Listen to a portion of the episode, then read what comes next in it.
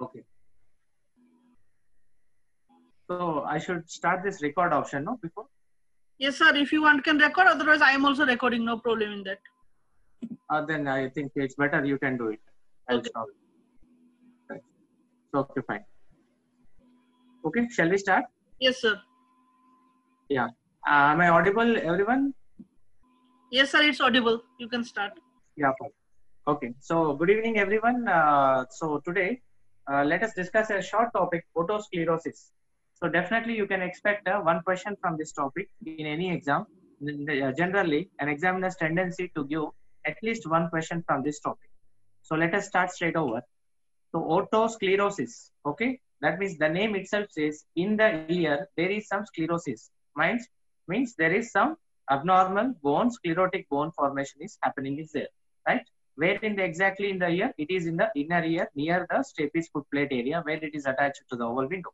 So before straight away going into the otosclerosis, so just let us just briefly go through the anatomy of this, okay, anatomy of this inner ear. So just look at the anatomy of the inner ear. You all know it has got a membranous labyrinth. You can see the bluish membranous labyrinth inside and which is surrounded by the bony labyrinth outside, right? So this membranous labyrinth filled with endolymph and the outer bony labyrinth filled with a perilymph. Endolymph rich in potassium, perilymph rich in sodium. One of the important MCQ, right? And uh, next, so if you come to the parts of this uh, inner ear, I mean your uh, membranous part as well as the bony part, you can see the membranous cochlea spiraled exactly inside, fitting inside the exactly fitting inside your spiraled bony cochlea. So this membranous cochlea is nothing but your scala media as well as it has got it is also called as cochlear duct right? Filled with endolymph rich in potassium. And uh, it is connected to the saccule and the saccule is connected to the utricle. So saccule and utricle contain the sensory structures called maculae and they will be sensing the they will be sensing the linear movements right? Linear linear movements and linear accelerations will be detected by these two vertical part vertical linear motion is detected by the saccule horizontal linear motion is detected by the utricle. And if you go still posteriorly you have got three semicircular canals arranged at 90 degrees to each other in three different planes. You can see this is the lateral semicircular canal posterior semicircular canal and the superior semicircular canal. Each semicircular canal has got an ampullated you can see the dilatation ampulla like dilatation over here. Ampullated dilated part where your crista ampulla is, loca- is located and which is responsible for detecting this angular acceleration right? So you also you can also see this the posterior semicircular canal. Its ampullated part is down over here and you can see the superior semicircular canals and its ampullated part over here. And you can see the non-ampullated parts of this posterior as well as superior will join to form crus commune. So remember how crus commune is formed posterior as well as superior semicircular canal ducts uh, they join to form the non-ampullated ends of these uh, semicircular canals posterior and superior they join to form the crus commune. And remember all the openings of the semicircular canal total there are five openings and all these five openings open into the utricle. And coming to the bony part you have got a bony cochlea and you have got a bony vestibule right?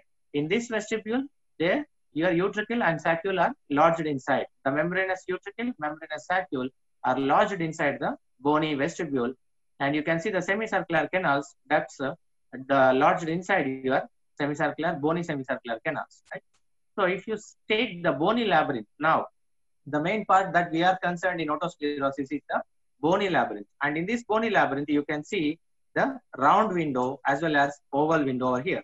The oval window opens near to the area of saccule and uh, the round window opens uh, it is an opening from the scala tympani part. You can see the three chambers of the cochlea, scala vestibuli, scala media, and scala tympani. The sound waves from this oval window directly enters your scala vestibuli, and they from the helicotrema they travel back through the scala tympani. They vibrate this basilar membrane over here, on which the organ of Corti lies over here in the scala media part, and that basilar membrane vibrates. Your organ of Corti vibrates hair cells vibrate and that response that there the nerve impulse generation will happen due to endolymphatic uh, potassium uh, uh, potassium uh, potential. That is due to the high uh, amount of potassium inside and less amount of potassium outside. Due to the differential, nerve impulse will be generated, and so there occurs your sound conduction through the cochlear nerve. Your sound conduction will happen into the brain, right? This is how your normal sound conduction occurs. So we are concerned with the oval window over here. So if we see the, if we take the bony labyrinth cross section, histologic section, only bony labyrinth. If we take only the bony labyrinth cross section, in histology section, it has got three layers: the endosteal layer, enchondral layer, and periosteal. Periosteal. Peri means surrounding, and osteum means bone. The layer that is surrounding the bone outside periosteal, and you can see the endosteal. See, this is the endosteal layer. That is endo means inside osteum bone. So the layer that is covering the inside of the bone that is endosteal layer. In between these two, periosteum and endosteum, you have got a middle layer. This middle layer is most important in the pathogenesis of this otosclerosis. It has got a enchondral. Enchondral means chondrum means cartilage.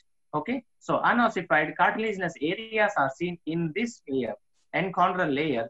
These those areas are called as globuli interossei.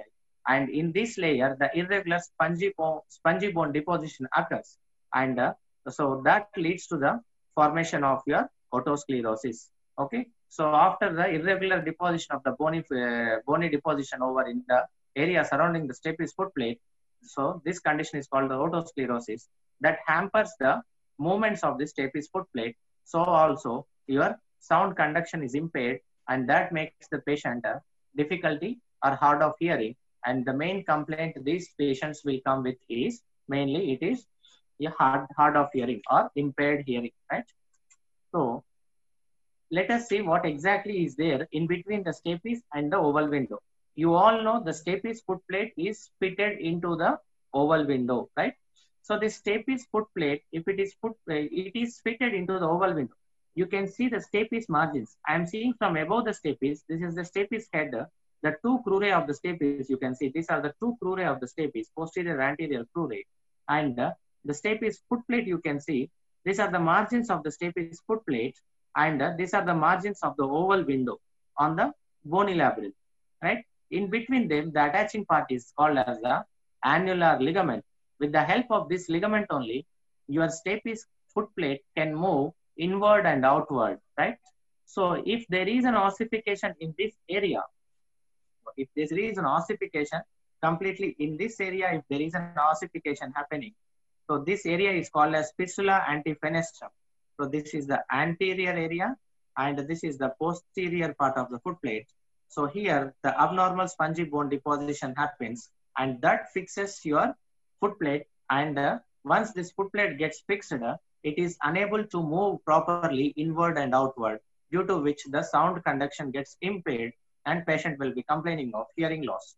So you can see this is normally how your sound waves get conducted.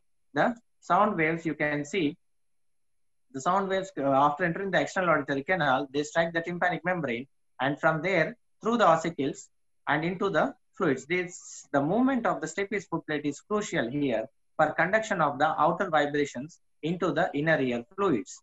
Okay, so in otosclerosis, see what is happening here. The abnormal bone is getting deposited and it is making this stapes foot unable to move. So there is no conduction. I mean less impaired conduction. So here the patient will be getting impaired conduction, impaired hearing loss, impaired hearing, right? So patient will be complaining of only hearing loss. Whereas you can see the other part of the middle ear is entirely normal. Eustachian tube is normal, tympanic membrane is normal.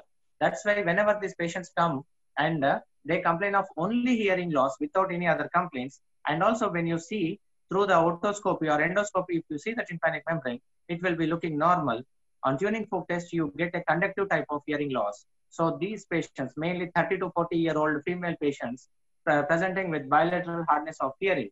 Okay, and these patients are the general presentation will be like that. So uh, the tympanic membrane will be normal. Everything you will find normal except your tuning fork test uh, will be conductive type, and you can suspect otosclerosis in these cases, right? So coming to the theoretical part. So no need to take any notes. I'll be giving the notes after this class. Just concentrate on the uh, topic subject. Okay. So this is the fistula antifenestrum area. You can see So here in the enchondral layer, the spongy bone gets deposited in the unossified cartilaginous areas as we have seen earlier. So what happens? This stapes foot gets fixed over here, unable to move inward and outward. So then what happens? There is a impaired sound conduction. You can see here also histologic section, anterior part of the foot plate uh, attachment to the vestibule part or the bony labyrinth part. There is a complete the uh, abnormal bony deposition you can see over here, here also. So general presentation will be around 30 year old females or uh, or males also sometimes, but females more common than males. 20 to 30 year old people and uh, whites more than uh, blacks it uh, happens generally and uh, mostly it is seen in pregnant patients and uh, it is also seen in patients with blue sclera. This blue sclera is mainly seen in Van der Hoeve syndrome where you get a triad of blue sclera, otosclerosis and along with these two the other the other symptom other condition is your osteogenesis imperfecta so these triad form Van der Hoeve syndrome, and also this uh, this otosclerosis because it is also transmitted uh, in uh, genetically. As family history will also be positive in some cases. So there are uh, on the whole there are three types of otosclerosis. One is stapedial type, the most common type, most commonly that we see generally in our clinic in our routine practice is the stapedial type. Okay, remember the most common type of otosclerosis is stapedial type here, the fistula antifenestrum, the most common area, it has got uh, the abnormal bony deposition. And this results in conductive hearing loss. Whereas the cochlear type, in cochlear type, what happens? The entire cochlea gets ossified. Okay, abnormal bone deposition in the entire uh, bony labyrinth, in the entire bony labyrinth, not only in this fistula antifenestrum area, in the entire uh, cochlea part, cochlea bone, this abnormal bony deposition occurs. And there will be impairment of the sound conductions through sensory neural pathway. That is, these patients will be complaining of, uh, they, they will be on testing, on tuning fork testing or audiometry testing. You can see it's a sensory neural type of pattern in this case. Whereas histologic, you cannot see it, it is done in postmortem cases. So you can leave it. So the most common type will be generally stapedial, it's an MCQ. And the lesion will be generally chalky white or gray or yellow but sometimes in 15 to 20% of the cases, it will be red.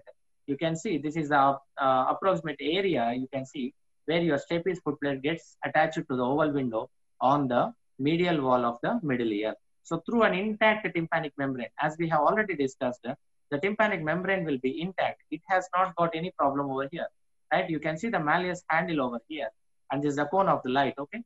So everything looks perfect except some mild haziness here and there you can see. And here you can see a reddish focus. This is called a quad sign. So what does this quad sign mean? This reddish mass, reddish color. This means here that there is an increased vascularity. The bony deposition process is going on. So when this bony deposition process is going on, definitely there is an increased requirement for nutrition. So when there is an increased requirement for nutrition, so generally there will be increased blood supply. So increased vascularity blood is red in color, obviously you can see this reddish focus in this area. I think now you have got why you see a reddish focus in some cases. So this is also called as flamingo pink uh, blush, okay, or flamingo pink tympanic membrane. And in these cases, don't do surgery in the, if you see an active focus, if you see spot sign, don't attempt surgery immediately because as the vascularity is more, what happens when you try to attempt to do a surgery, there will be more amount of hearing loss, right? Sorry, more amount of blood loss. Okay, so there will be more amount of blood loss. The middle ear is a very small cavity, and even a smallest amount of one to two ml of blood loss, blood gushing over there, will completely fill the surgical field, and it becomes difficult for you to locate the exact stapes foot area and to create a fenestra during the stapes surgery. So now uh, coming to different various areas where otosclerosis can occur surrounding the, in type of otosclerosis, you can see on the anterior focus, uh, on the anterior side, this area is called the fistula antifenestrum. And the posterior also you can see fistula post fenestrum. And uh, you may ask one thing, how to remember, how to identify which is anterior, which is posterior. You can see the stapedius muscle We are attaching to the stapes posterior crura. You also know stapedius arises from the pyramid on the posterior wall. So here is the posterior wall of the middle ear. From here, your uh, from the pyramid on the posterior wall of the middle ear, your stapedius muscle is coming and the tendon of this muscle is getting attached to the neck of the stapes as well as the posterior crura of the stapes. And now this becomes the anterior crura and this is the most common. Recently in JIPMER also they have asked this question. Okay, the most common uh, type of otosclerosis is anterior type, posterior type like question has come in the recent JIPMER. So it is anterior type, fistula antefenestrum. Anti means anterior, okay? And this is the circumferential all around the stapes foot plate in the entire annular ligament area. There will be uh, ossification. And this is the biscuit type and here it is the obliterative type. So most importantly, you need to remember this type, anterior type, right? So now coming to the clinical features of the otosclerosis, you have, as already said, it is generally a systemic process. So it will be bilateral and uh, most commonly it will be bilateral. Sometimes it can be unilateral also. And uh, uh, the degree of uh, hearing loss may differ in both ears. Okay. So one ear may be having some 40 to 45 decibels. The other ear may be having some 30, 35, uh, 38 decibels loss. Okay. So the amount of the degree of hearing loss may vary, but obviously both the ears will be uh, pathologied, right? And paracusis here. Paracusis means uh, the patient hears better in noisy surroundings. Okay. So remember this point, paracusis is seen in otosclerosis, whereas diplacusis, okay, if you remember, diplacusis is seen in, diplacusis you seen in, in case of Meniere's disease, okay. So remember, paracusis is seen in otosclerosis and diplacusis is seen in Meniere's.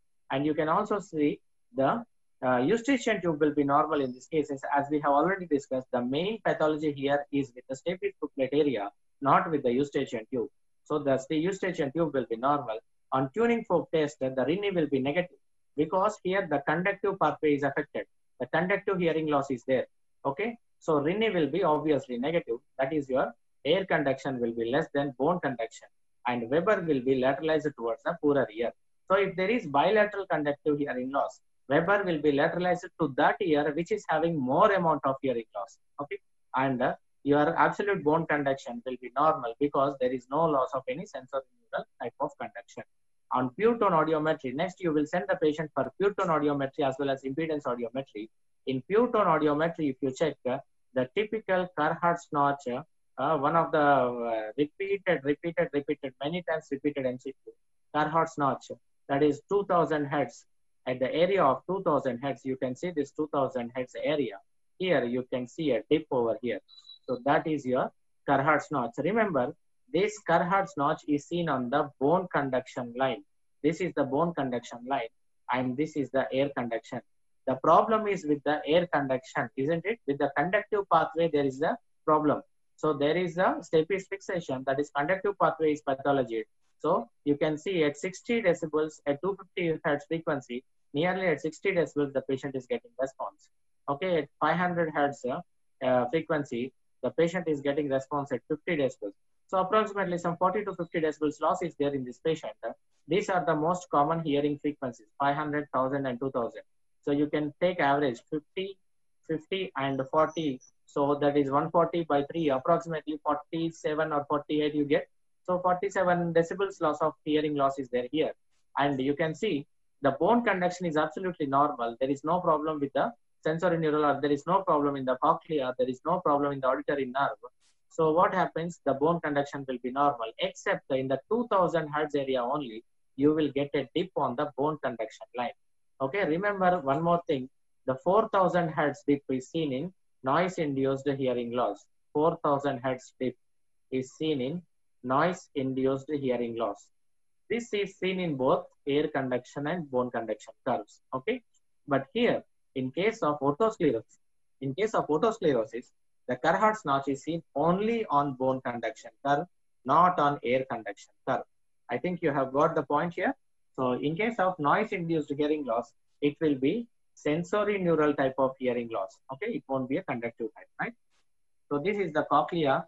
So okay, we'll skip this. And coming to the treatment of this otosclerosis. So three main modes of treatment. One is medical, okay, where sodium fluoride can be given. And these two are surgical, and this is a hearing aid.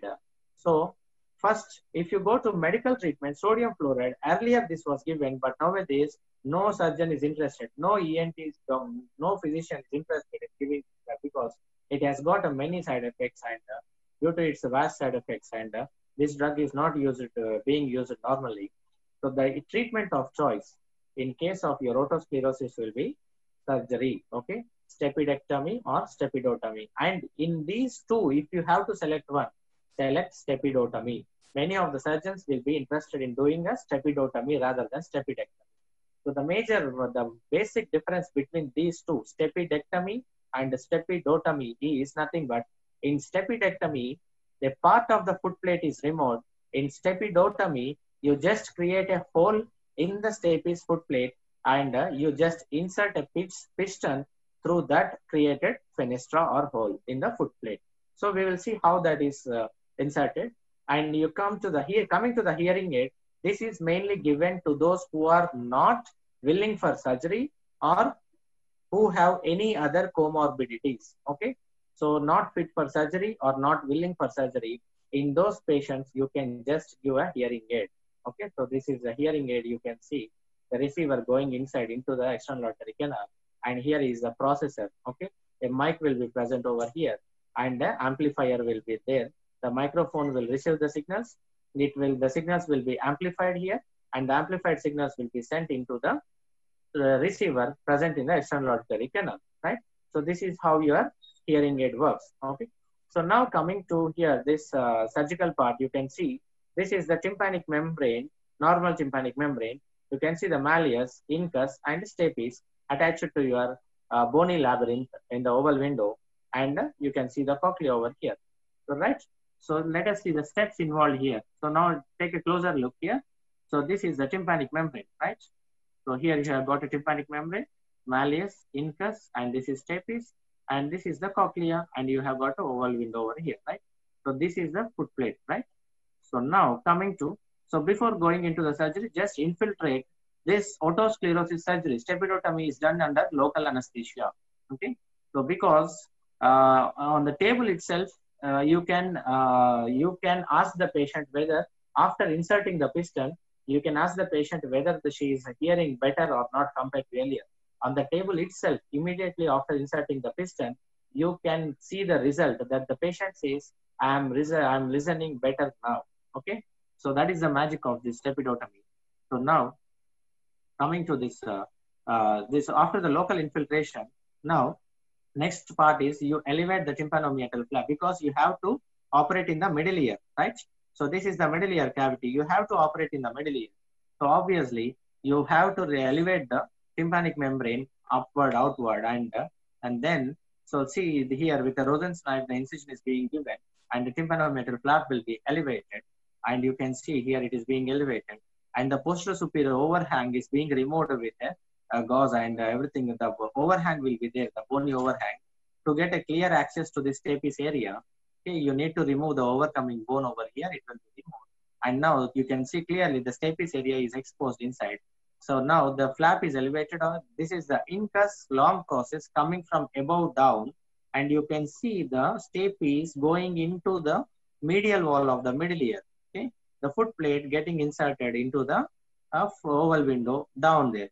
See how the chorda tympani obstructs your view sometimes if it is uh, necessary if it is required this chorda tympani needs to be sacrificed because it exactly obstructs the foot plate area view okay so if this chorda tympani is sacrificed what happens on that side on the anterior two-third of the tongue the taste sensation will be lost. If you are operating on the right ear, right chorda tympani is cut, there's a right anterior two-third of the tongue, taste sensation will be lost, right? So to detect, uh, this is, uh, uh, you can even remember the topo diagnostic test of facial nerve over here, where electrogustometry forms one of the topo diagnostic test of your facial nerve along with your Schirmer's test, which detects the lacrimation. The first branch of facial nerve, greater superficial petrosal nerve, is responsible for lacrimation. Okay, there you can check the integrity of the GSPL, greater superficial petrosal nerve, that is first branch of facial nerve. Second branch is stapedius, nerve to stapedius. Stapedial reflex you can check, that is another topodiagnostic test. And this is the third one, electrogustometry. You can check the taste on both sides. And if this taste is decreased in the anterior two-third, then you can think that there is a lesion proximal to this chorda tympani branching of the facial nerve, right? So now, as you have got exposure to the stapes area, now here the uh, complications can be, as I have said, it is chorda tympani injury or the flap tear can happen. And now coming to the next step. So next step is to separate the incus and the stapes. See the incus over here. So you can see this is the incus and this is the stapes. These are separated, right? So incus and stapes are separated here. So this is the step being done over here. So this is the incus long process, lenticular process of the incus. Incus long process, lenticular process. And you can see the stapes head. This is the incudostapedial joint. Exactly with the Rosen's, the, it is being separated.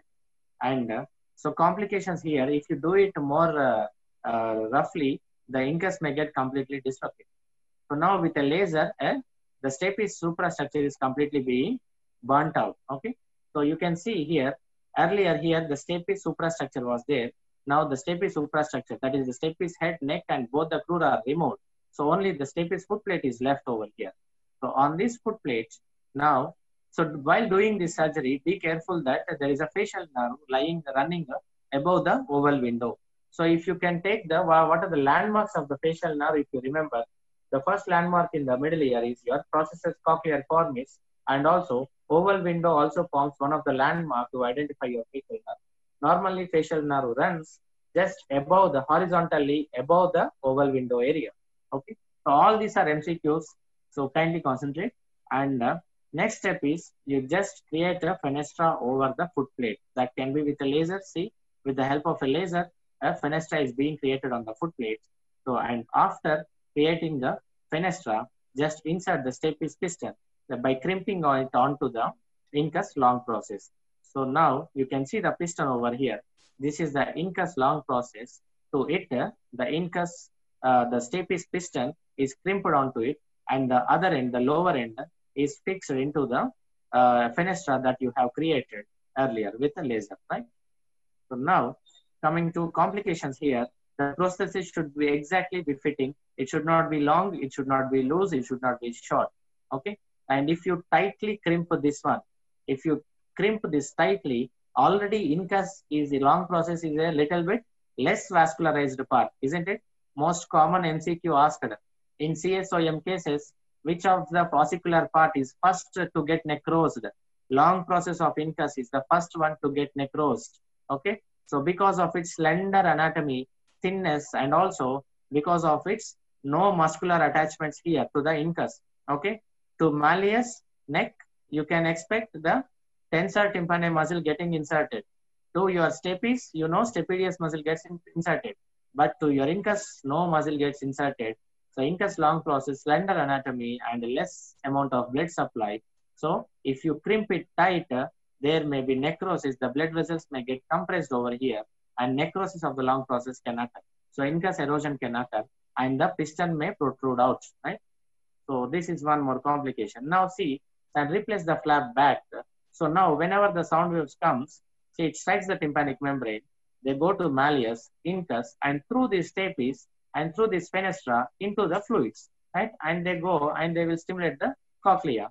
From the cochlea, the nerve impulse will be sent into the brain. This is how you are now bypassing the fixed area here. So in the anterior part, there will be fixation. It will be fixed like that only. You are not bothered about the fixation. You are creating an, a hole on the other side and uh, you are just putting a piston by taking the support of the incus. So that ultimately the sound waves which the person is hearing can enter into the inner ear fluids, cochlea, and from there into the brain, the impulse can be conducted, right?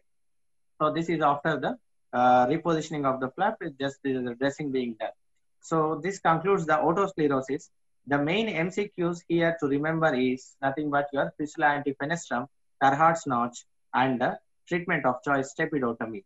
So most commonly, these are the most commonly asked. And rest, if you are preparing for higher exams, AIIMS, JIPMER, there may be some complicated questions may be asked. Okay.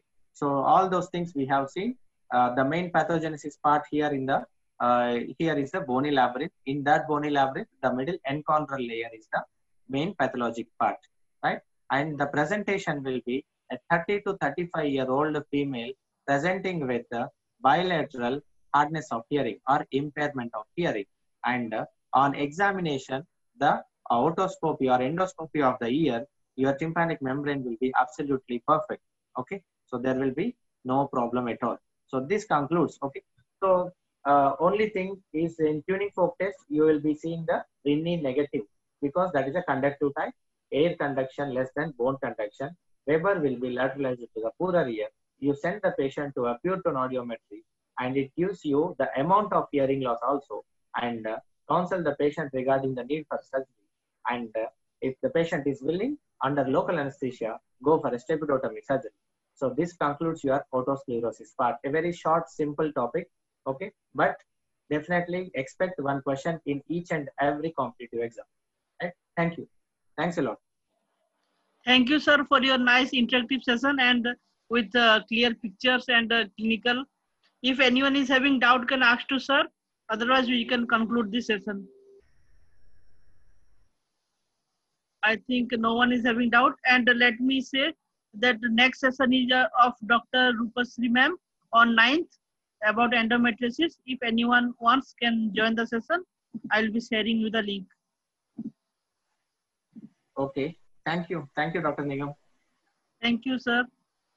And you can uh, go to Aim4PG and in LearnPad, you'll get madam's a link to join in upcoming and you can register uh, with register for the uh, session on 9th July. And also this session uh, notes I will be sharing in. Uh, Yeah, notes will be uploaded. I'll be Yes. sending the notes, no problem. Okay. By tonight, I'll be sending notes.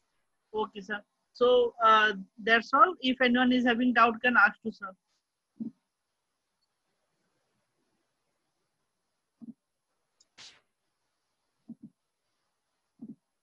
I think, sir, no one is having doubt. Okay. Uh, So no problem. Anyone, uh, if they have any doubt, they can raise in the, your Telegram channel. Then I'll be Yes, sir. In No. Aim4PG Telegram group, they can ask. Okay, sir. Thank you for the session. Uh, Right. so we'll end the session, sir. Yeah.